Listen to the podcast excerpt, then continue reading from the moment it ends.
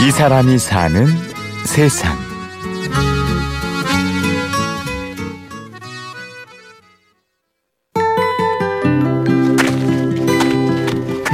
겨울에 여행을 떠난다면 어디가 좋을까요?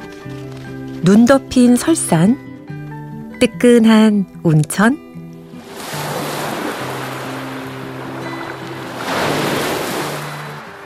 따뜻한 남쪽 어딘가에 있는 무인도는 어떨까요? 일단 뭐 핸드폰이 안 터지고 당연히 뭐 전자기기를 충전할 수 없고 실제로 생각나는 건 글로 써야 되고 다른 사람들의 신경을 안 써도 되고 그 시간들이 진짜 좋은 것 같아요. 지구에 나밖에 없는 것 같아요. 자연과 나밖에 없는 것 같아요. and you let her go. 6년간 20여 차례 국내외 여러 무인도를 여행해온 28살 청년 윤승철 씨. 진짜 뭔가 다 완전 축 처지고 바닥이 됐을 때 그냥 또 다른 나를 한번 만나러 가는 것 같아요. 그 그게 그냥 위로인 것 같아요. 그 누가 해준 말로 위로가 되는 건, 음, 뭐 크게 그렇게 위로가 되진 않지만 그냥 섬에 그냥 저 혼자 있으면 뭐 전 생물이 그냥 다 저를 위로하는 것 같은 느낌이 들어요. 뭐 파도들도 그렇고 새도 그렇고 태양도 그렇고 달도 그렇고 별도 그렇고 뭐 모래들도 그렇고 그냥 혼자 가만히 있다가 오면 다시 좀 재충전이 되는 것 같아요. 지구상의 모든 생물체가 나를 위로하는 듯한 신비로운 경험. 그 감동에 취해 승철 씨는 두세 달에 한 번씩 꾸준히 무인도를 찾는데요. 이런 그도 처음 시작은 단순한 호기심이었습니다. 동생이랑 부루마블 게임을 하다가 무인도에 걸렸어요. 무인도에 걸리면 무조건 세 번은 쉬어야 되거든요. 그 게임 룰이 그런데 그 무인도에 걸렸는데 좀 마음이 편한 거예요. 왜냐면 나가봤자 다른 사람 땅을 밟아서 돈만 내야 되고 그리고 같은 판을 여러 바퀴 도니까 좀 쳇바퀴처럼 사는 저의 모습 같기도 했어요. 이게 똑같은 예 똑같은 삶은 계속 반복인데 마음이 편해지고 만화나 영화에서는 무인도가 존재하는데 진짜 이 세상에 무인도가 있을까? 그래서 이제 검색을 하기 시작했어요. 근데 알고 보니까 우리나라에도 섬이 한 4천 개 중에 2천 개가 무인도래요. 우리나라에도 무인도가 있다는 사실에 놀라 승철 씨는 무작정 섬을 찾았습니다. 그냥 서해 안으로 가서 무작정 간 거예요. 지나가는 이제 어부 아저씨를 붙잡아가지고 무인도 가려고 하는데 좀 내려주세요. 해서 아저씨가 어, 내가 왔다 갔다 하면서 맨날 가보는 섬이 있대요.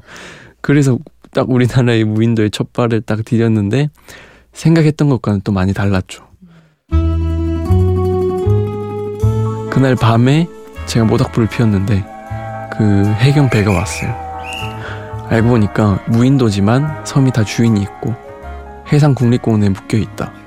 그리고 물에 들어가서 뭘 잡고 하는 것도 다 금지되어 있고 나무를 꺾어서 불 피우는 산림법 위반 뭐 여러 가지가 잘못했더라고요. 해경의 손에 이끌려 나온 쓸쓸한 퇴장. 어설펐던 첫 여행 이후 승철 씨는 우리나라보다 수렵과 채취가 자유로운 해외로 눈을 돌렸는데요.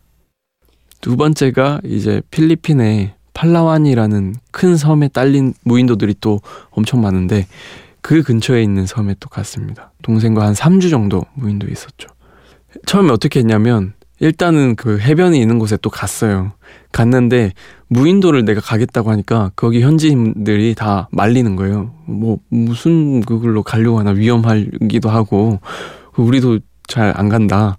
근데 무인도를 계속 가보고 싶다고 막 제가 막 아름아름 다니니까 이 마을 안에서 소문이 나서 섬 주인도 만나고 섬 주인은 또 당연히 배가 있는 친구들 많이 아니까 무인도에 가고 싶어하는 이상한 한국 청년을 재미있게 생각한 현지인들. 이 인연들이 승철 씨를 돕기 시작했습니다. 가기 전에 수산시장을 구경시켜주면서 이 사람들이 어떤 고기를 먹는지 잘 보고 너도 그걸 고기를 잡아서 먹어라. 아무거나 먹지 마라. 아무거나 먹지 마라. 열매가 있는데 어떤 어떤 못 먹고 어떤 거는 먹을 수 있다. 그리고 비상사태가 일어날 수 있으니 구조 신호를 미리 어떻게 할지 정하고 뭐 예를 들면 이런 거죠. 배가 지나갈 때 햇빛을 반사시켜서 서로 신호를 주고 받자. 그러니까 약간 섬 주인분이 저 같은 사람은 또 처음 본다. 자기도 오랫동안 살았지만 그래서 더 신경을 쓰고 자기도 무인도에 같이 살고 싶다고 하더라고요. 그게 나중에 한 3주 정도 살고 나올 때 그렇게 우여곡절 끝에 섬에 발을 들였을 때 승철 씨가 마주한 세상은 그래도 사실 바빠요. 아침에 눈 뜨면 불 피우고 불 피우는데 저 처음에 한 7시간 걸렸거든요. 그러니까 아침에 불 피우고 아침에 사냥을 해서 나가야 되고 틈틈이 나무하러 가서 집도 지어야 되고 그러니까 하루가 되게 짧고 대신 밤이 길죠. 밤 동안은 뭐 가지고 갔던 시집도 보고 글도 쓰고 듣고 싶은 음악들도 좀 많이 듣고 별도 세고 뭐 혼자 혼잣말도 하고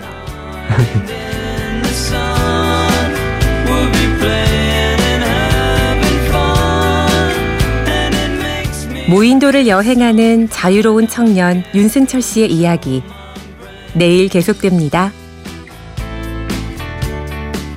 지금까지 취재 구성 장수연, 내레이션 임현주였습니다.